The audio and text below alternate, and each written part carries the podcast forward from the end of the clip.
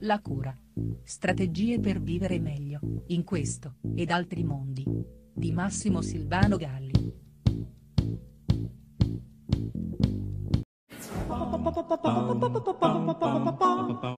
Come mai non li seguono, quali sono gli errori che poi portano i figli a disconoscere o all'allontanarsi da quello che noi crediamo sia un saggio e buon consiglio. In questa possibile casistica di errori che i genitori mediamente commettono, io ne annovero più o meno quattro. Il primo è credere che il consiglio che forniamo sia perfetto magari non crederci veramente, ma comunicarlo come tale. L'attenzione che possiamo avere per ovviare a questo possibile errore è strettamente legata alla comunicazione con cui portiamo il nostro consiglio. Questa infatti deve essere il più possibile aperta e contenere affermazioni tipo io credo che, presumo che, penso che, che fanno del nostro consiglio, che poi eh, seguirà a questa, a questa, affermazione una comunicazione appunto aperta, non chiusa in qualche tipo di verità eh, conclamata. Un altro possibile errore che il genitore a volte commette nel tentare di portare il proprio consiglio è legato al modo di proporlo.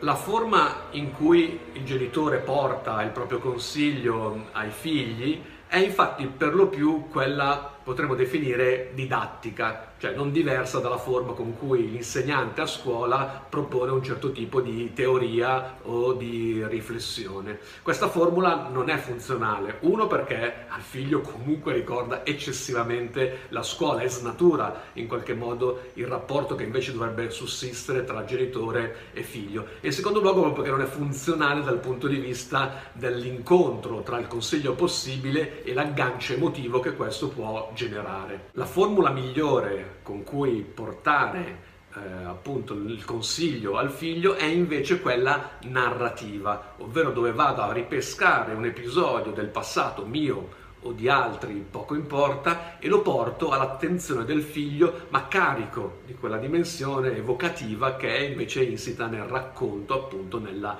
narrazione. Un terzo possibile errore che il genitore a volte commette nel portare il proprio consiglio al figlio è pensare che questo consiglio sia l'unico che il figlio riceve. Ovviamente non è così, tanto più il figlio è grande, tanto più, come dire, si avvicina ad esempio all'adolescenza, tanto più cercherà consigli magari tra i pari, oppure avrà sentito altri consigli, ad esempio nella relazione che ormai i ragazzi hanno con i media.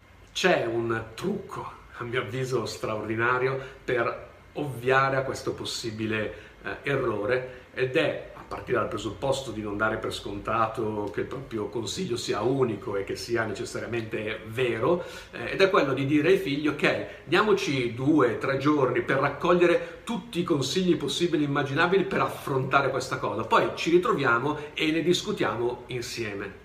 Il quarto e ultimo possibile errore in questa pur parziale casistica è quella in cui il genitore parta dal presupposto che il suo consiglio debba necessariamente essere accettato ed eseguito. Per ovviare a questo possibile errore non si agisce seduta stante, ma nelle volte precedenti in cui il genitore ha provato a dare un qualche tipo di consiglio al figlio e questi ha pensato di agire altrimenti, di ignorarlo. È proprio in quel contesto, in quei momenti, che il genitore non deve far passare l'idea di essersela presa perché il suo consiglio non è stato accettato. Anzi, facendo semmai buon viso a cattivo gioco, deve chiedere al figlio che tipo di consiglio che alla fine ha deciso di accettare e il motivo per cui ha scelto quel consiglio piuttosto che quello del genitore. Se vogliamo dunque che i nostri consigli vadano maggiormente ad effetto e che i nostri figli siano maggiormente disponibili ad ascoltarli e comunque a non rifiutarli a priori, proviamo a modificare il nostro modo di consigliarli.